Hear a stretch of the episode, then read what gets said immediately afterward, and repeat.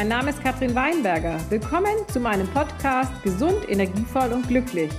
In diesem Podcast möchte ich alle meine erfolgreichen Aktionen und Hilfsmittel rund um die Themen Gesundheit, Energie und Glück mit dir teilen.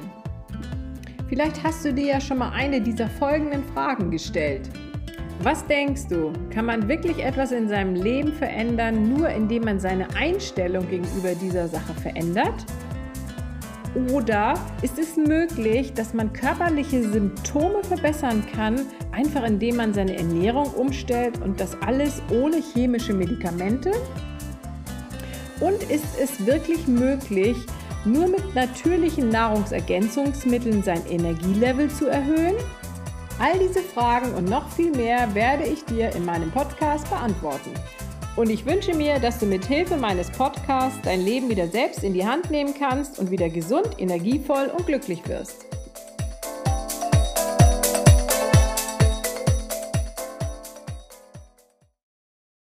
Was hat das Insulin mit Dr. Jekyll und Mr. Hyde gemeinsam? Das Insulin hat auch zwei Gesichter, wie Dr. Jekyll und Mr. Hyde. Dieser Vergleich hat mir sehr gut gefallen, da das Insulin auch eine gute Seite und eine schlechte Seite hat. Das wirst du auch gleich sehen. Jetzt aber zum Insulin. Insulin ist lebensnotwendig für unseren Körper, doch wenn wir zu viel davon im Blut haben, dann wird es sehr gefährlich für uns. Hier möchte ich dir ein paar Funktionen des Insulins erzählen. Nur ein kleiner Auszug. Es senkt den Blutzuckerspiegel, es nimmt die Glucose oder den Zucker auf und füttert oder nährt die Zelle. Es wandelt Zucker in Fett um.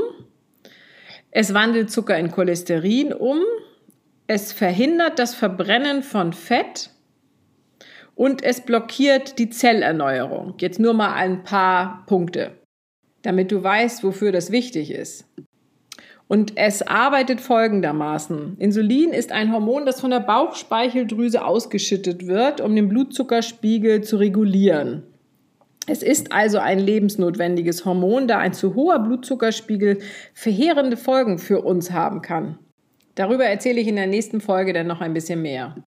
Wenn du also eine Mahlzeit mit vielen Kohlenhydraten und Zucker gegessen hast, wie Nudeln, Brötchen, Hamburger, Kekse, Schokolade und so weiter, um den überschüssigen Zucker im Blut zu senken, wird dann das Insulin ausgeschüttet.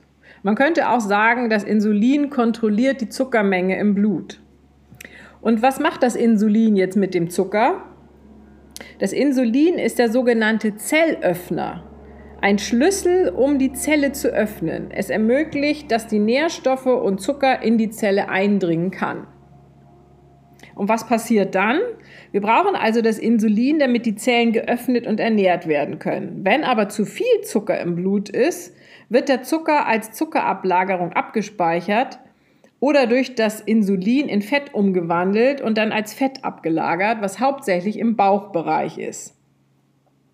Zucker wird außerdem in schlechtes Cholesterin umgewandelt, was sich in den Arterien ablagert, woraus einige Krankheiten entstehen können.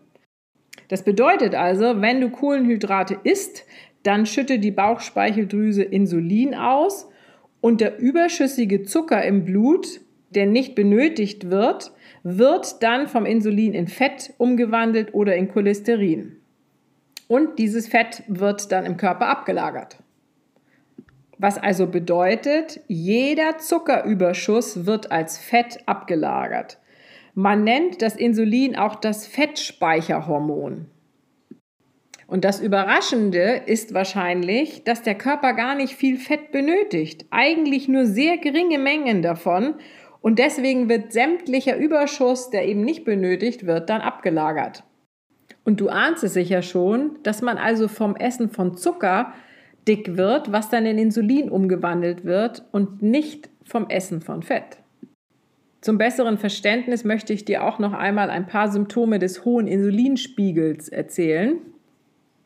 Das können unter anderem sein Akne, Schlaganfall, Herzanfall, Krebs, Myome, hoher Blutdruck, Muskelschwäche, Brain Fog oder Gehirnnebel, verringerte Konzentration, schlechte Augen, erhöhte Entzündung, erhöhte Steifheit der Glieder, Arteriosklerose, Alzheimer, Demenz und PCOS, ich weiß nicht, ob du schon davon gehört hast, eine Krankheit der Frauen, ähm, wo charakteristisch ist für sind eben chronische Zyklusstörungen, zu viel männliche Hormone, Damenbart, ähm, Haarverlust und so weiter, auch Akne und Zysten.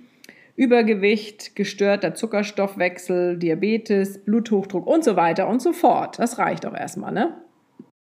So, jetzt aber nochmal weiter zu dem Ablauf. Also, der nächste Schritt, der dann folgt, ist der permanent erhöhte Insulinspiegel, der den Körper dazu bringt, die Öffnung der Zellen durch das Insulin zu blockieren. Das ist eine Schutzvorrichtung, damit nicht zu viel Zucker in die Zelle kommt, weil das der Zelle dann schadet. Und diesen Zustand nennt man beginnende Insulinresistenz. Und es ist die Vorstufe zu Diabetes Typ 2. Wenn also die Zellen die Meldung des Insulins zurückweisen, dann entsteht natürlich auch ein Fehler in der Rückmeldung an die Bauchspeicheldrüse.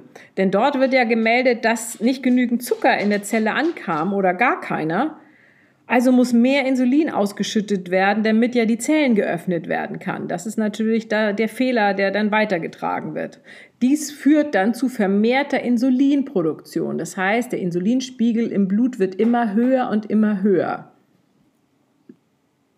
Du kannst dir das in etwa so vorstellen, als wenn du einem Kind sagst, es soll den Müll runterbringen und deine Anforderung wird immer wieder ignoriert. Du müsstest dann also richtig laut werden und immer wieder und immer wieder das ja wiederholen, ähm, damit es den Müll runterbringt. Verstehst du? Das ist ungefähr der gleiche Ablauf. Also durch die fehlende positive Rückmeldung pumpt die Bauchspeicheldrüse nun immer mehr Insulin ins Blut. Es wird ungefähr fünf bis sieben Mal so viel Insulin produziert wie bei einem gesunden Menschen.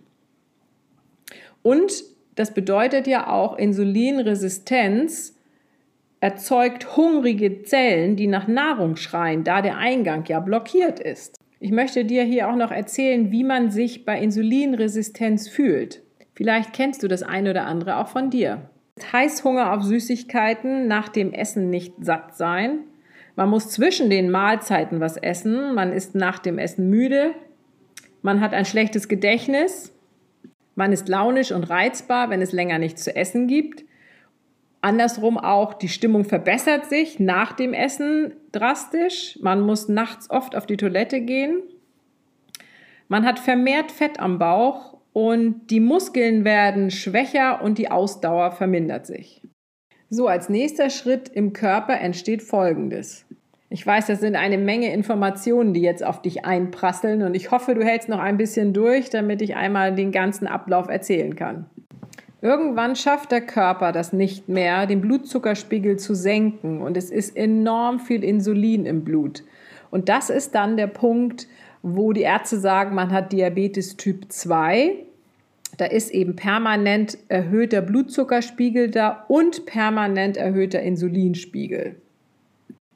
Ironischerweise verordnen die Ärzte in solchen Fällen zuerst Medikamente, die die Produktion vom Insulin noch erhöhen und später sollen die Leute dann ja auch Insulin spritzen, was natürlich völliger Quatsch ist wie du ja jetzt selber weißt, weil es den Insulinspiegel dann noch mehr in die Höhe treibt. Und man braucht ja etwas, was den Insulinspiegel senkt. Das ist ja das Wichtige, um den Körper wieder gesund zu bekommen.